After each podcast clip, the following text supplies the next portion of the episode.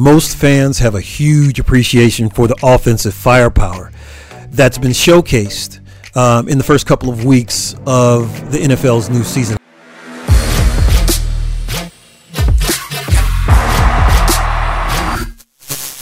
Very similar to baseball in that the beginning of the baseball season generally favors pitchers. The NFL's defensive side of the ball will now have tape on most teams in the league. This tape will allow the defensive side to make headway in slowing some of the NFL's top offensive performers, and we're starting to see the benefits of that already. So, similar to the NBA and MLB modifying gameplay that favors the pace of offenses, the NFL has done a really good job of keeping the action flowing in their games on the offensive side of the ball as well. And the offensive firepower has been absolutely incredible to witness throughout the first couple of weeks of the league. But like most things in life, everything comes with the price. And the nature of football as an intense collision sport for, focuses that all their participants to pay a really heavy price. And unfortunately, there have been a slew of quarterbacks that have gone down as a result of defenses already figuring out ways to level the gameplay this early in the season, which doesn't happen that often. So in week two, we witnessed at least five quarterbacks, five starting quarterbacks that are either out indefinitely or will miss a lot of gameplay as a direct result of either brutal impacts received from these elite defensive players or from self inflicted wounds as they tried to get away from some of these crazy defensive players. Uh, some of the QBs are Tyrod Taylor, Baker Mayfield, Carson Wentz, Andy Dalton, and uh, Tua Tagovailoa. They headline the, the, the, I'd say they're the biggest headlines on the players that will miss at least some action moving forward. It's still amazing to me to watch how the advancements in nutrition and training techniques continue to elevate professional athletes' level of play each year. I've always been curious as to when there will be a potential leveling out of these advancements and what the human body could could eventually do or is our physical ceiling much greater than we ever imagined? Because at our core, sometimes I think that it's a little strange that we can so thoroughly enjoy the organized violence that is the game of football. But on the plus side, for those that have earned their spot as a backup on any NFL roster, being a backup in any position in this game may not be as bad of as an opportunity as some previously thought. In the Tampa Bay Buccaneers Week 2 game against the Atlanta Falcons, Tom Brady was 24 for 36 for 276 yards, five touchdowns, and no interceptions. During the first two games of this season, he's completed 65% of his passes for 655 yards, nine touchdowns, two interceptions, and a passer rating of 113. Dating back to last season, the 44 year old Tom Brady has thrown four or more touchdowns in four consecutive regular season games. Only two other quarterbacks in the history of the league have done that. Hall of Fame quarterback Dan Marino, he did it four games in 1984, and of course, Peyton Manning, the man, did it in five games in 2004. However, both Marino and Manning were in their 20s when they reached that mark. NFC West is at it again. They finished week two with a 3 and 1 record. In the Seattle Seahawks, they almost pulled off an overtime victory against a very determined Tennessee Titan team. The Seahawks' victory would have kept the NFC West's uh, 2021 record perfect, and because the only other division in football that's even trending in a similar manner to the NFC West is the AFC West. The Las Vegas Raiders, as well as the Denver Broncos, are undefeated at this early point in the season.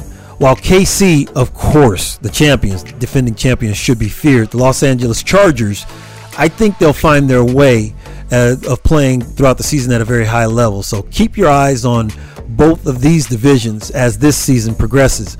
Maybe this is the year of the West is definitely the best. We'll see.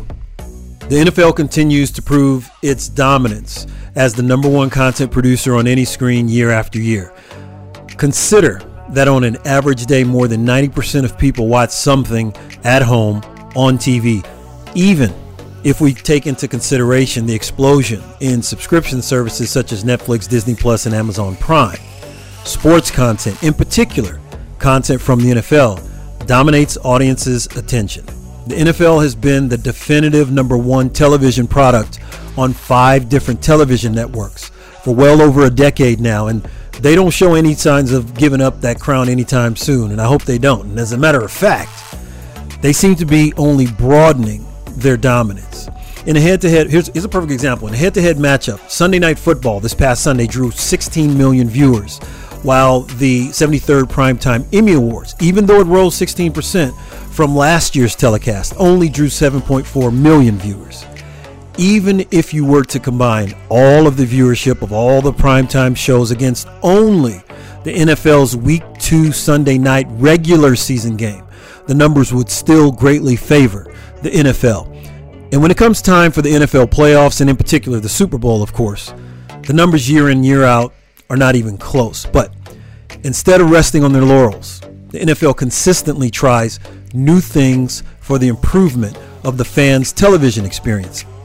Has anyone ever noticed the slightly different camera techniques that are being used by the NFL lately? everything in the background is blurred while the players that are the focus of that moment have a very sharp focus to them. That technique is something that was only used traditionally in major motion pictures back in the day, if you're watching Cleopatra or something. It may seem like a small improvement or adjustment to some, but to me, it's it, it greatly enhances the television experience for the fans. I hope the NFL, as well as the other sports leagues, continue to push the barriers of the fans' television experience. A pair of quarterbacks from the University of Louisville stood out to me in week two of this young NFL season. Lamar Jackson from the Baltimore Ravens and Teddy Bridgewater from the Denver Broncos. Let's start with uh, Lamar Jackson. Lamar Jackson simply willed his team to victory in the late game on Sunday night of week two.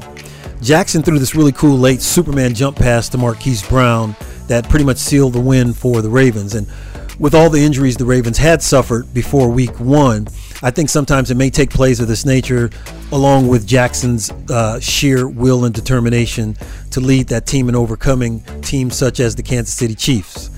Lamar Jackson is one of the most unique players I've ever seen in the NFL. It's almost impossible, it seems it's almost impossible for defenders, even the most elite defenders, to get a clean shot on him when he tucks and runs. He's one of the most elusive runners I've ever seen, and he's a joy to watch. He threw for about 240 yards and rushed for another 107 yards in his first career win over Patrick Mahomes and the Kansas City Chiefs. Let's move on to Teddy Bridgewater. Teddy Bridgewater has led the re-energized Denver Broncos, who are currently tied with the Raiders atop the the AFC West. Excuse me. Uh, in their first two games, in his first two games of this young season, Bridgewater has thrown for almost 600 yards, four touchdowns, and no interceptions for the undefeated Broncos. If he and the Broncos continue at this pace, the divisional matchups between the rising AFC West will have all eyes on them in this upcoming season. I actually think just as much as people are keeping their eyes on the NFC West. It's going to be fun. Extra little tidbits we just want to give you for this week ending to we're looking forward to seeing you guys next week. Lots of different storylines lots of different great bets that are driving the conversations. And uh, we'll be back to you later on this week with some additional videos videos as well as week three wrap up take care